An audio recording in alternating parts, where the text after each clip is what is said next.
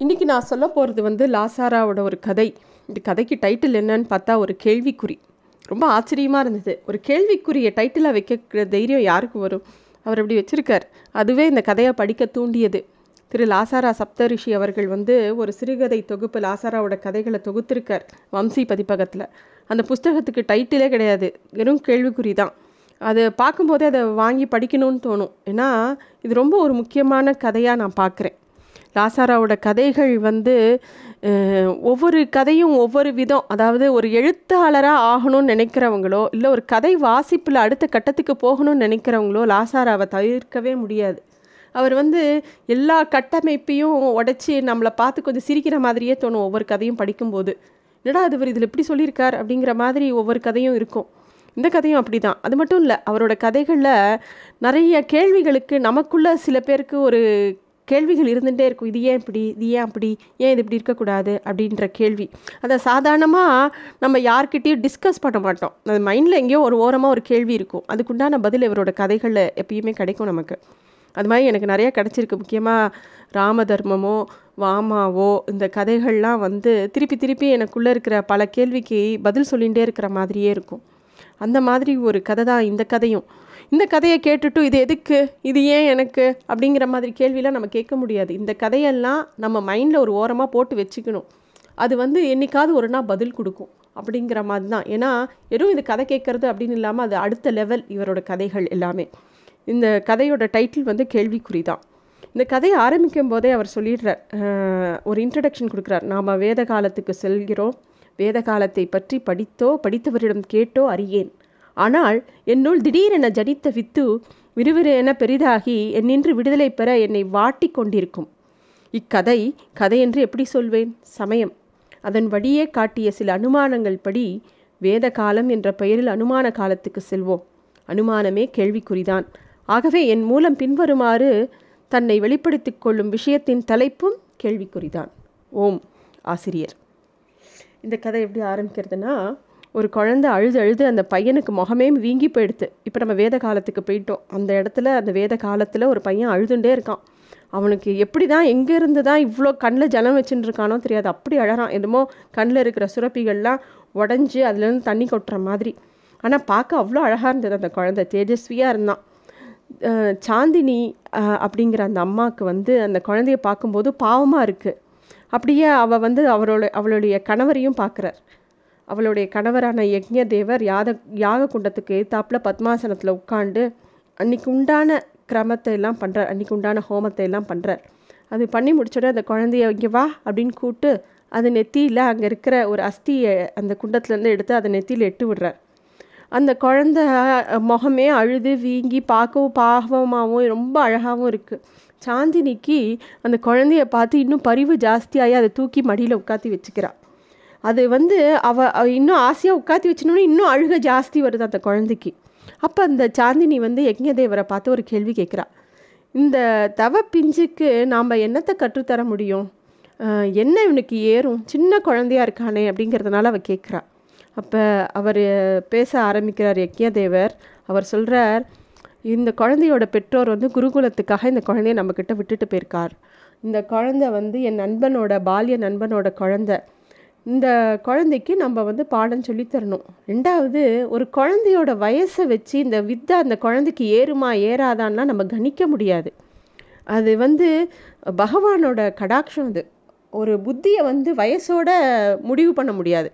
ஒருத்தனுக்கு இத்தனை வயசு இருந்தால் அந்த அளவுக்கு தான் புத்தி இருக்கும்னு நம்ம நினைக்க முடியாது. சில பேருக்கு வயசாயும் புத்தியே வராமல் இருக்கலாம். சில சமயம் சின்ன குழந்தையிலேயே நிறைய புத்தியும் இருக்கலாம். அதெல்லாம் வந்து பகவானோட சங்கல்பம். அவன் இல்லாமல் ஒரு அணுமும் அசையாது. அவனால் ஆகாதது எதுவும் இல்லை. கர்ப்பவாசத்துக்குள்ளே போகிறதுக்கு முன்னாடியே இந்த உயிர் தாது ஞானப்பாலில் முட்டை முட்டை நீந்திருந்தா யார் கண்டது? அப்படின்னு அவர் கேட்குறார் யக்ஞதேவர். அவள் அப்படியே அந்த குழந்தைய தலையை கோதி விடுறா. அந்த குழந்தையே பார்த்துட்டுருக்கா அந்த குழந்த முகத்தில் அந்த கண்ணீர்லாம் அப்படியே காஞ்சி போய் அந்த இன்னும் அழகாக இருக்குது அப்போ அவன் குழந்த உன் பேர் என்ன? அப்படின்னு கேட்ட உடனே அது விஷ்ணு சர்மன் அப்படிங்கிறது. உடனே என்ன அழகான பேர். எவ்வளோ அழகாக சொல்கிறது இந்த குழந்த. சரிவா சாப்பிட்லான்னு தூக்கிட்டு அந்த குழந்தைய கூட்டிட்டு குடிசைக்குள்ளே போயிடுறான் இந்த யக்ஞதேவர் வந்து அவர் இன்னும் ரிஷி பதவியை அடையலை. ஆன்ம ஒழுக்கத்தில் பல வருஷமாக செய்ய வேண்டிய யாகங்கள் தவங்கள் இன்னும் எத்தனை எத்தனையோ பாக்கி இருக்குது ஞானமும் பக்தியும் இருந்தால் மட்டும் போதுமா? அருள் இறங்கணும் இல்லையா? அலராத புஷ்பமாக அருள் பிரசாதத்துக்கு வேலைக்கு புவனத்தின் சுற்று சுற்றல்களையும் ஜன்மாக்களையும் வைத்து கணிப்பதோ எதிர்பார்ப்பதோ பார்ப்பதே ஆகும். அவர் அறிவார். அவனோ அவளோ அதுவோ எதுவாயினும் சரி. சர்வந்தா அந்தர்யாமியாய் அந்த சக்தியின் வேலை அறியும். வேலையும் தவறாது. அவருக்கு வந்து பகவான் மேலே அவ்வளோ ஒரு நம்பிக்கை இருக்குது தனக்கு எப்போ அருள் வரணுங்கிறது பகவானுக்கு தெரியும். நம்ம வந்து யாகம் தபஸ் எவ்வளோதான் இருந்தாலும் எப்போ உள்ளுக்குள்ளே பூக்கணுமோ அது வந்து பகவானுக்கு தெரியுங்கிறதுல அவர் வந்து ரொம்ப தீர்மானமாக இருந்தார். அவருக்கு அவர் வந்து அப்படியே கண்ணை மூடிண்டு அப்படியே உட்காண்டிருக்கார் திடீர்னு ஒரு நாள் வந்து இந்த குழந்தைய வந்து குமாரா அப்படின்னு யாரோ கூப்பிட்ற மாதிரி கேட்குறது. அந்த குழந்தை திடுக்கிட்டு திரும்பி பார்க்குறான். பார்த்தா மூங்கில் புதர்லேருந்து ஒரு அழகான மான். அது நின்றுருக்கு அது குட்டி மானுன்னு சொல்ல முடியாது நல்லா முழுசாக வளர்ந்த மானும் சொல்ல முடியாது. எதுக்கு இங்கே தனியாக உட்காந்து அழுதுன்னு இருக்கேன்னு அந்த மான் இந்த பையனை பார்த்து கேட்குறது அந்த பையன் இன்னும் அழுதுன்னு தான் இருக்கான். இல்லை எங்கள் அப்பாவும் அம்மாவும் என்னை விட்டுட்டு போயிட்டா அதனால் அழறேன் அப்படின்னோடனே புரியல இறந்து போயிட்டாங்களா? அப்படின்னு இந்த மான் கேட்குறது இல்லை இல்லை குரு கிட்ட பாடம் கற்றுக்கணும்னு விட்டுட்டு போயிருக்காங்க. அப்படின்னோடனே அந்த மான் சமாதானமாக சொல்கிறது அவ்வளோதானே குரு குருகுல சுவாசம் முடிஞ்ச உடனே அவங்களே வந்து கூட்டிகிட்டு போயிட போகிறாங்க அப்படியும் இல்லைன்னா நீ வளர்ந்துடுவி அப்புறம் நீயே போகலாமே உங்களோட அப்பா அம்மாவை தே தேடிண்டு. அவங்க தான் இருக்காங்களே. எனக்கு பாரு எனக்கு அப்பா அம்மாவே கிடையாது. நான் என்ன இறந்தா போயிட்டேன். நான் நன்னா முழு முழு நன்னா இல்லையா? அப்படின்னு அந்த மான் சொல்கிறது உடனே அந்த குழந்தை கேட்குறது உனக்கு பெற்றோர்கள் இல்லையா? இறந்து போயிட்டாளா? அப்படின்னு கேட்டோடனே இறந்த மாதிரி தான் ஏதோ கண்ணாமூச்சி பறக்கிற மாதிரி எனக்கு ஏதோ ஞாபகம் இருக்குது என்னோடய தந்தையோட கொம்பு கிளையில நிழலாட்டம் அதெல்லாம் ஞாபகம் இருக்குது தாய் இருந்ததாக நினைவு இருக்குது ஆனால் ஒரு நாளைக்கு என்னை எங்கேயோ விட்டுட்டாவா ரெண்டு பேரும் மலை செருவில் மறைஞ்சு மறைஞ்சு போயிட்டா. நானும் இன்னும் அவளை பார்க்கவே இல்லை. அப்படியே பார்த்தாலும் அவங்கள எனக்கு அடையாளமே தெரியாது அப்படின்னு அந்த மான் சொல்லுது இப்படியும் இருக்குமா? அப்படின்னு அந்த குழந்த ஆச்சரியமாக கேட்குறது. அதுக்கு அவ்வளோ நேரம் அழுததே மறந்து போயிடுது ஏன் இருக்கக்கூடாது அப்படின்னு அந்த மான் திருப்பி கேட்குறது. ஆனால் நான் நினைக்கிறேன் நான் பிறவி ஊனம். என்னோட வலது பின்தொட எலும்பு கொஞ்சம் சரிஞ்சு போச்சு. மித்த மான்கள் மாதிரி என்னால் வேகமாக ஓட முடியாது. அதனால தான் என்னை கொண்டு வந்து தனியாக விட்டுட்டாங்களோன்னு நான் அப்பப்போ நினச்சிப்பேன். ஏன்னா என்ன மாதிரி பிறவிகளை யாருக்குமே உபயோகப்பட மாட்டேன் அப்படின்னு தோணும்போது என்னை வச்சு மேய்க்கிறத விட என்னை திறந்துடுறது பெட்டர் அப்படிங்கிற மாதிரி என்னை தனியாக விட்டுட்டாங்களோ அப்படிங்கிற மாதிரி அந்த மான் வந்து இந்த குழந்தைக்கு சொல்கிறது அந்த மான் சொல்கிறது இன்னும் நான் பாரு எனக்கு கிடைச்ச புல்லையும் செடியும் சாப்பிட்டுண்டு. மூங்கில் குருத்துனா அவ்வளோ ருசியாக இருக்கும். அதையும் சாப்பிட்டு இந்த உடம்ப நன்னா தான் வளர்த்துட்டுருக்கேன் இது எங்களோட வழி. ஆனால் குமாரா நீ இப்படி ஆசிரமத்தில் எல்லாம் தாண்டி இந்த பக்கம் வரக்கூடாதுப்பா. யக்ஞதேவர் வந்து ரொம்ப பிரியமானவர். உன் பெற்றோர் வந்து உன்னை அவர்கிட்ட ஒப்படைச்சிட்டு போயிருக்காங்க. அதனால் நீ வந்து பொறுப்பாக இருக்கணும் அப்படின்னு இந்த மான் வந்து இந்த குழந்தைக்கு சொல்கிறது சொல்லிவிட்டு அந்த மெதுவாக அந்த மான் பாட்டுக்கு தான் வந்த வழியே கிளம்பி போயிடுறது. அப்போ வந்து இந்த குழந்தைக்கு திடீர்னு தன்னோட அக்கா பாமினியை நினை நினப்பு வருது. இந்த குழந்தை வந்து தான் சின்ன குழந்தையாக இருந்தால் கூட அவங்க வீட்டில் பாமினி அவனுடைய அக்காவோட திருமணத்தை பற்றி அவங்க பெற்றோர்கள் வந்து கவலைப்படுறதை நினச்சி இவனால் உணர முடிஞ்சிருக்கு. குருகுல வாசம் முடிஞ்சவொடனே முறைப்படியாகவே எல்லா பிரம்மச்சாரிகளும் நாட்டுக்கு வரும்போது அதுக்கு இந்த பொண்ணுக்கு ஏற்ற மாதிரி ஒரு ஜாதகனை அவனுக்கு கல்யாணம் பண்ணி கொடுத்து கண்டிப்பாக அந்த பொண்ணுக்கும் அந்த ப கல்யாணம் பண்ணுற வதுக்கும் ஒரு இருபது இருபத்தி ரெண்டு வயசு குறையாது வித்தியாசம். இருந்தாலும் ஒரு பொன் குழந்தைய நல்ல இடத்துல கல்யாணம் பண்ணி கொடுத்து அவள் கிரகஸ்தாசிரமத்துக்கு போய் கிரகஸ்தாசிரமத்தோட தர்மமான மாமனார் மாமியார் வழிபாடு அதித்தி ஆராதனை புத்திர பேர் எல்லாமே பண்ணி கடைசியாக வர்ணாசிரமத்துக்கு வந்து அது ஜென்மாவோட கடைசி நிலையான அந்த காவிய கணவன் ஏற்கிறதுக்கு முன்னாடி அந்த பெண் வந்து மஞ்சளும் குங்குமமும் கலையாமல் கூந்தலில் பூவும் வச்சுட்டு தேங்காய் ரெண்டையும் எடுத்துட்டு அவள் ஜீவன் சுமங்கல்ய பிராப்தி அடைஞ்சிடும். எதுக்கும் குறைவில்லை. அந்த நாளோட ஆச்சாரம் அது. வாழ்க்கை முறை அப்படி ஆரோக்கியம் அப்படி. அவள் வந் இந்த பையன் வந்து அவனோட அக்காவான பாமினியை பற்றியே நினச்சிட்டு இருக்கான். அப் அவள் அப்பா அம்மா வந்து ரொம்ப கவலைப்பட்டுருக்கா அவளுக்கு ஏற்ற ஒரு மாப்பிள்ளையை பார்த்து கல்யாணம் பண்ணி கொடுக்கணுமே அப்படின்னு சொல்லிட்டு. அந்த காலத்தில் இதெல்லாம் வந்து ரொம்ப நிறைய விஷயங்களுக்கு அஞ்சிய காலம் அது. அப்புறம் இந்த பையனுக்கு ஒரு நாள் பாடம் ஆரம்பிக்கிறார் யக்ஞதேவர். அவர் வந்து பையனை உட்காத்தி வச்சு நான் சொல்கிறத திரும்பி சொல்லு அப்படின்னு சொல்லிட்டு மாத்ரு தேவோ பவ. பித்ருதேவோ பவ ஆச்சாரிய தேவோ பதிலாக குரு தேவோ பவ சொல்லித்தர. உடனே அந்த குழந்தை வந்து உடனே அதுக்கு ஒரு சந்தேகம் வருது. அந்த குழந்தை வந்து குருவை பார்த்து கேட்கறது. நீ உங்களோட ஸ்தானம் அதாவது குருவோட ஸ்தானம் வந்து மாதா பிதாக்கு பின்னாடி தானே வருது அப்படின்ன உடனே ஆமாம் அதை பற்றி உனக்கு என்ன சந்தேகம்? அம்மாவும் அப்பாவும் தான் முதல் தெய்வங்கள் அப்படின்னு குரு சொல்லித்தரார். அப்படின்னா நான் எதுக்கு உங்ககிட்ட வரணும்? அவசியமே இல்லையே. பேசாமல் எங்கள் அப்பா அம்மாவோடையே இருந்திருக்கலாமே நான். அவளையே வழிபட்டுட்டு அவளோடயே இருந்திருக்கலாமே அப்படின்னு அந்த குழந்தை கேட்குறது உடனே குரு சொல்கிறார் குமாரா ஒரு ஜன்மாவை உருப்படுத்தி அதோட தர்மத்தை அதற்கு வழிகாட்ட கண்டிப்பாக குரு தேவைப்படுறார். இந்த பூமியில் நீ தோண்டினதுக்கு காரணம் உங்கள் அம்மா அப்பா மாதா பிதா. அவள் இல்லாமல் நீ இல்லை. அதனால் அவளுக்கு தெய்வம் இல்லை. நீ எப்படி இந்த பூமியில் பிறந்தாயோ அந்த கர்மங்களை உனக்கு என்னெல்லாம் பண்ணணுங்கிறத சுட்டி காட்டி அது நீ வந்து அந்த ஞானத்தையும் மனோபலத்தையும் நீ அடையறதுக்கு குரு தான் வழிகாட்டுவார். அதனால குருவுக்கும் ஒரு தெய்வ நிலை உண்டோ அப்படின்னு யக்ஞவல்கர் சொல்கிறார் ஆனால் அந்த குழந்தை திருப்பியும் கேட்குறது ஏன் இதை எங்கள் அப்பா அம்மாவே எனக்கு சொல்லித்தர முடியாதா? அப்படின்னு கேட்குறது உடனே குருவும் சொல்கிறார் ஆ ஆமாம் சொல்லித்தர முடியும். ஆனால் புத்திர பாசம் பெற்றோர் பாசம் சிஷ்யன் மாணாக்கனோட சிந்தையும் ஸ்ரத்தையும் நாளடைவில் அது கொஞ்சம் குறுக்கிடும். அதனால நீ என்ன கற்றுக்கணுமோ என்ன சந்தேகங்களை நீ கேட்கணுமோ அதெல்லாம் கேட்காம அது ஒரு பந்தத்தில் போய் முடிஞ்சிரும். இதெல்லாம் உன்னோட சந்தேகங்கள் உன்னோட அறியாமை விளக்க தான் குரு இருக்கார். அவரால் தான் உன்னோட எல்லா தீர்க்க முடியாத சந்தேகங்களை தீர்க்க முடியும். ஞா அவராலையும் தீர்க்க முடியாத விஷயத்தை அவரோட ஞான ஆசிரியன் அவருக்கு சொல்லி கொடுப்பார். ஞான விசாரணைங்கிறது அளப்பரியது. அது வந்து யாருமே ஆழம் அதுக்கு அறிய முடியாது. நம்ம முன்னோர்கள் காட்டிய வழிப்படி அந்த வழியிலேயே நம்ம நடந்தோம்னாக்கா என்னைக்காவது ஒரு நாள் நம்ம அவ சுவடுகள் வழியாகவே போயிட்டு இருந்தோம்னா நம்மளோட சந்தேகங்கள் அதுவே அழிஞ்சு நம்மளோட மனசு இன்னும் விசாலமாகும். அதுதான் நம்மளோட பிறவி பயன். அப்படிங்கிறத அந்த குருவானவர் அந்த குழந்தைக்கு சொல்லி கொடுத்துட்டு திருப்பியும் சொல்லுப்பா மாத்ருதேவோபவ பித்ருதேவோபவ குருதேவோபவன்னு சொல்லி கொடுக்குறார். பையன் அப்படியே அவர் சொல்லப்படியே கேட்குறான். ஆனால் அவன் மனசுக்குள்ளே முழுசு திருப்தி ஆகலை. அவரோட வா வார்த்தைகள் வந்து அவரோட பதில்கள் வந்து அவனுக்கு திருப்தி அளிக்கக்கூடியதாக இல்லை. அப்புறம் வந்து திருப்பி இன்னொரு நாள் வந்து அந்த மான் வந்து அவனை பார்க்கறது. குமாரா ஆசிரமத்தை எல்லாம் தாண்டி வரக்கூடாதுன்னு சொன்னேன். நீ திருப்பி இங்கே வந்திருக்கியப்பா அப்படின்னு அந்த மான் கேட்கறது உடனே அந்த குமாரன் சொல்கிறான் நீ வருவாங்கிற நீ வருவ அப்படிங்கிற ஒரு ஏக்கத்தில் தான் நான் இங்கே வந்துட்டேன் அப்படின்னோடனே நீ சொல்லி அனுப்பிச்சிருந்தா நானே வந்திருக்க மாட்டேனா? அப்படின்னு அந்த மான் சொல்கிறது சொல்லி அனுப்ப எனக்கு யார் இருக்கா? அப்படின்னோடனே எப்பார் நீ நினைக்கிற மாதிரி கிடையாது. உன் குருதேவர் ரொம்ப நல்லவர் ரொம்ப அனுசரணையானவர். நீ வந்து அவர் பேச்சு கேட்டு நடக்கணும் அப்படின்னு அந்த மான் சொல்கிறது உடனே இந்த குழந்தை கேட்குறது என்னை மட்டும் இப்படி இரு அப்படி இருன்னு சொல்லிட்டு நீ மட்டும் உன் இஷ்டத்துக்கு சுத்துற? அப்படிங்கிற மாதிரி அந்த குழந்தை கேட்ட உடனே அப்போ வந்து அந்த மான் சொல்ல ஆரம்பிக்கிறது. குமாரா இதை நீ நன்னா புரிஞ்சுக்கணும். நீ மனுஷ பிறவி. உலகத்தில் உன் பங்கு உபயோகமாக இருக்கிறதுக்காக நீ பிறந்திருக்க. அதனால தான் நீ குருகுல வாசத்துக்கு வந்திருக்க. நாங்கள்லாம் அப்படி இல்லை. மரணங்கிறது எங்களுக்கு ரொம்ப நெருங்கின உறவு மாதிரிப்பா. எந்த நேரமும் நாங்கள் விடுற முழிச்சே எங்களோட பிழப்பு தான் எங் எந்த சமயத்தில் எந்த அம்புக்கு நாங்கள் வந்து இரையாகுவோமோ இல்லை எந்த விலங்கு எங்களை அடித்து சாப்பிடுமோ அந்த கவலையிலேயே தான் நாங்கள் இருப்போம். அதனால ஒவ்வொரு நிமிஷமும் நம்ம நாங்கள் முழுசாக அனுபவிச்சிடணும்னு சொல்லிவிட்டோம் நாங்கள் வாழ்ந்துட்டே இருப்போம். இதை தவிர வேறு எதுவும் எங்களுக்கு தெரியாது. அப்படின்னு சொல்லி அது சொல்லிகிட்டே வருது. அப்புறம் திடீர்னு இப்படி மோந்து பார்க்கறது இங்கே ஏதோ வேற்று மிருகத்தோட வாசனை இருக்குப்பா இது சரி கிடையாது.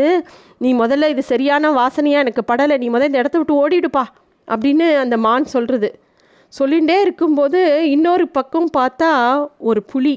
அதோட நல்ல மஞ்சள் மஞ்சள்னு பார்க்க வந்து கிழட்டு புலி தான் ஆனால் ரொம்ப கம்பீரமாக இருந்துச்சு அந்த புலி. அது வந்து கொஞ்சம் தளர்ச்சியோடு தான் நடந்து வந்தது. மான் வந்து வேகமாக மின்னலாக பாயறது.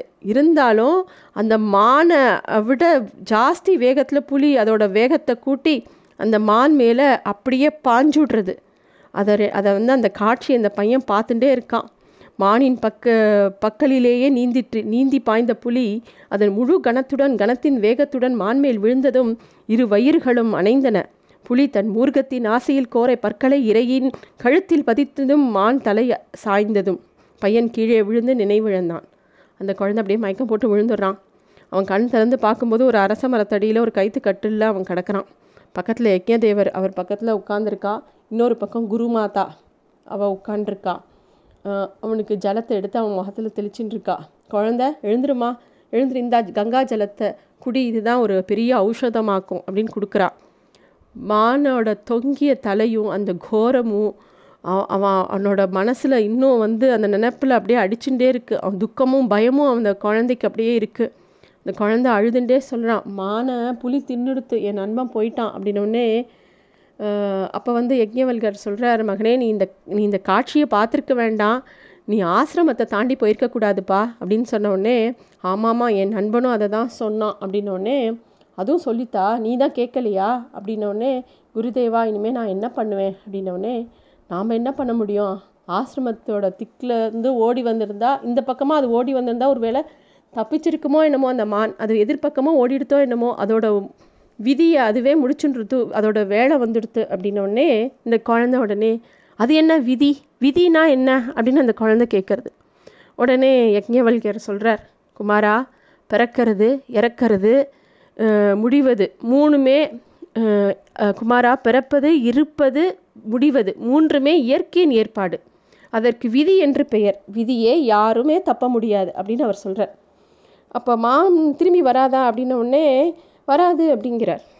அந்த குழந்தை திரும்பியும் கேட்குறது ஏன் சுவாமி அதை பழக்கி வைக்க முடியாதா? அப்படின்ன உடனே அப்போ தான் முக்கியமான ஒரு விஷயத்த சொல்கிறார் யஜ்ஞவல்யர்.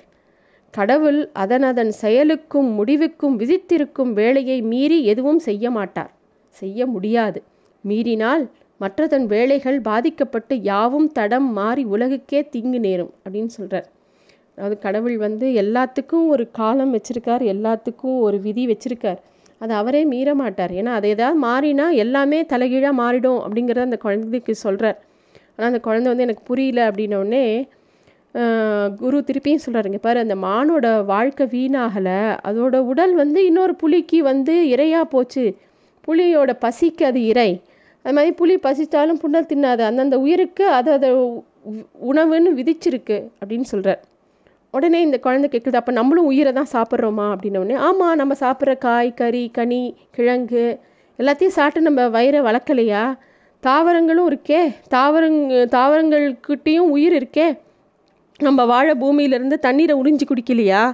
மண்ணுக்கு இரையாகாது எதுவுமே இல்லை. நம்ம திருப்பியும் கடைசியில் மண்ணோட மண்ணாக மண்ணிலேயே பிறந்து மண்ணிலேயே வாழ்ந்து மண்ணுக்கே எருவாக மறுபடியும் மண்ணிலேயே பிறந்து சின்ன உயிருக்கு பெரிய உயிர் பெரிய உயிருக்கு அப்படியே போயிட்டே இருக்கோம் அப்படிங்கிற சொல் சொல்லிவிட்டு இதில் என்ன ஆச்சரியம் அப்படின்னு சொல்கிறார் மூணு பேரும் அமைதியாக இருக்காங்க. அப்போ வந்து அந்த குழந்தை திருப்பியும் கேட்குறது ஏன் யாருக்குமே பசியே இல்லாதபடி அப்படி ஒரு வரம் இருக்கக்கூடாதான்னு கேட்குறது குருதேவர் சிரிக்கிறார். முடியாது மகனே கூடவும் கூடாது.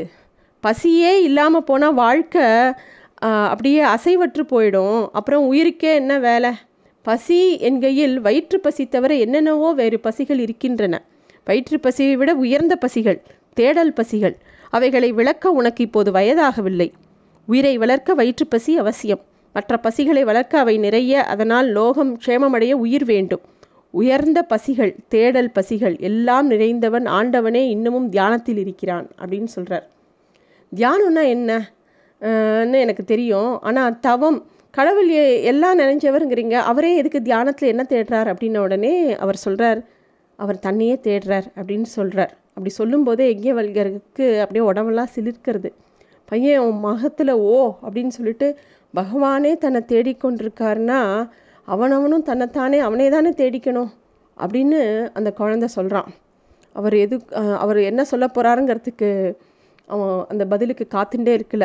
அவன் முகத்தில் ஒரு ஒளி வீசித்து அவன் உடனே சொல்கிறான் குருதேவா எனக்கு புரிஞ்சுடுத்து. என்னை என்னை புலி விட்டது. அப்பா புலி அம்மா புலி பாமினி புலி மானின் புலி புலியின் புலி இன்னும் என்னென்ன புலிகளோ அத்தனையும் விட்டு என் தேடலுக்கு விடுதலையாகி விட்டேன். விடை பெற்றுக்கொள்கிறேன் யஜ்ஞதேவர் சொன்னார் குழந்த அதற்கு அருள் வேண்டும் அவசரப்படாதே. அதுவும் சும்மா உட்கார்ந்திருந்தால் வராதே. அதையும் தேடித்தானே போக வேண்டும். இனி எனக்கு இங்கே வேலையே இல்லை.